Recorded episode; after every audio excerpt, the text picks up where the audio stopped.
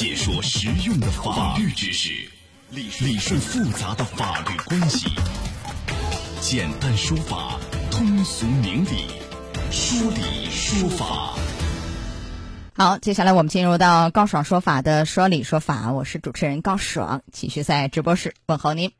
这个房产是咱老百姓啊最重要的资产，办理不动产登记呢，更是关注到民生大事儿。然而，在内蒙古的乌兰察布市的吉宁区啊，这个有的群众自己到不动产登记大厅跑了四趟，历时四十四天才拿到房本儿；有的人呢找了黄牛啊，花五百块以后，竟能在一天以内神速就办好证。来，今天我们来讲讲这事儿。邀请到的嘉宾是北京市中银南京律师事务所左广红律师，左律师您好。主持人好，大家好。欢迎您做客节目。我们首先来听一听事情的经过。近日，新华社通报了有群众在国务院互联网加督查平台反映了办证难的问题，国务院督查组便奔赴涉事的内蒙古吉宁区开展了暗访调查。据了解，正常在办事大厅办证，有人要历时四十四天才行，但你只要肯花个五百块找个黄牛，一天就能办完。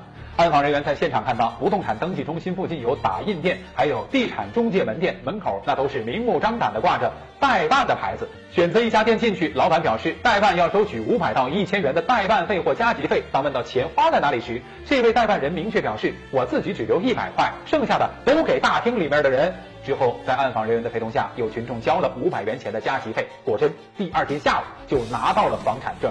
这事儿确实气人啊，左律师，你看。这个市民跑了四趟，花了四十四天，而他这个证其实后来早就办好了，最后拿到一看，在一个月以前就已经是盖好章、出好证了，就是不给你，所以他就气，是因为我没有交代办费吗？而按照国家规定，就是你五个工作日内必须要办成啊，这是有明文规定的。那你像黄牛这样的行为，涉嫌了什么样的一些违法？这个是怎么处罚？首先啊，黄牛这个行为，第一个。如果说金额超过三万的啊，超过三万以上的，那构成一个行贿罪，刑事犯罪没有任何问题。这个叫行贿啊，行贿罪，这就是行贿，这第一。行贿怎么量刑呢？行贿的话，如果说是啊三三万元以上，那么这种情况下量刑是在三年以下有期徒刑。最重呢？啊，最重的，因为行贿这个罪名本身并不特别重，我们就一般认为就说三万元以上。但是如果行贿数额特别巨大的话，比如一百万以上，不到五百万的。那就是十年以上有期徒刑了，三年以上。如果是如果说是超过五百万的，那可能就就更高了，十年以上了。因为他其实把这个当成一个营生在做，搞了一个类似于像中介、像这样的所谓的代办的一个一个商，就所谓的一个商业的一个行为了，对不对？对。明码标价贴到那儿说，我给你代办，这个就很恶劣，而且有可能数额会很大，它是一个累积过程，没错，也有可能会比较严重。但是如果有人刚刚涉足这一块，有的黄牛刚刚搞。数额没有达到三万是怎么处罚？这种情况下，原则上来说可以给予治安处罚啊，以扰乱公共秩序的名义给自然处罚啊，予以这个罚款、拘留。一般是怎么罚？罚多少？拘几天？一般来说的话，情节比较轻一点的，罚款是警告两百万以两百万两百元以下的罚款；情节较重的是五到十天的行政拘留，同时呢可以处以啊五百元的罚款。嗯，这是一个行政处罚，数额比较少的啊。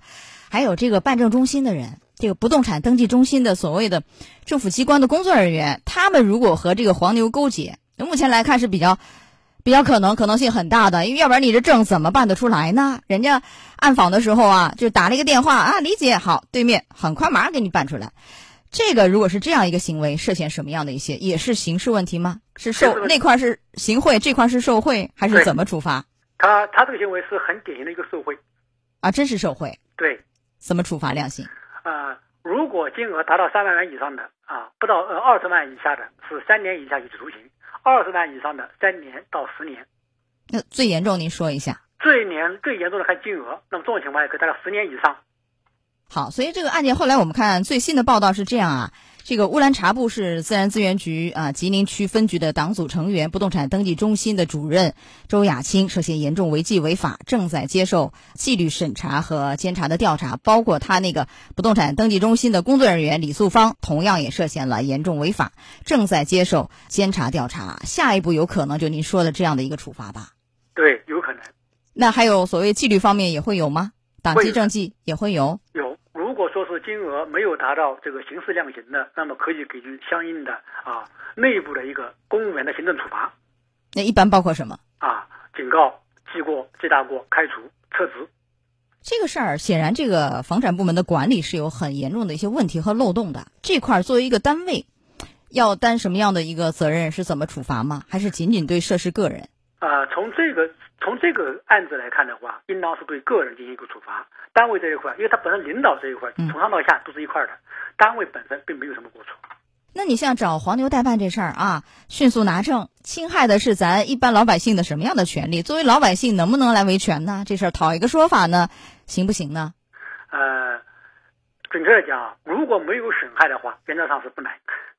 我损害的是我的时间成本，我的精力，这个 能不能量化？能不能做一个损失来主张？这个真不能，不能，这真不能。一定要是具体的损失，经济方面的损失才可以，是吧？这个是一个行国家赔偿。呃，这块有关部门在调查，但是我们要说呢，这个黄牛代办行为本身就违法，政府工作人员哈与黄牛勾结，更是践踏了这个法纪的底线。像这样的事儿，必须要严肃处理，绝不姑息。来，我们讲讲这个案件的反思。首先啊，作为政府工作人员来说，一定要一心为民，而不是利用职权来谋私利。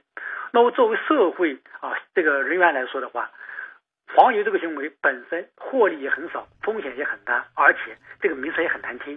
作为我们社会普通老百姓说，一旦有人通过这种吃拿卡要的行为的话，立刻向相关部门进行举报，一定要给予严惩。对，比如说我报警也可以，向有关主管部门上级去反映投诉都可以，是不是？对，好的，来到这儿结束我们今天的说理说法，非常感谢左广红律师，好，左律师再见。好，真再见。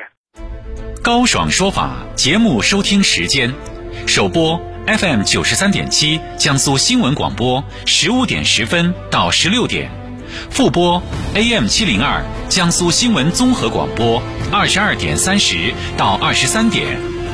想咨询法律问题和主持人高爽互动，请下载大蓝鲸 APP 到高爽的朋友圈。节目微信公众号“高爽说法”，网络收听方式。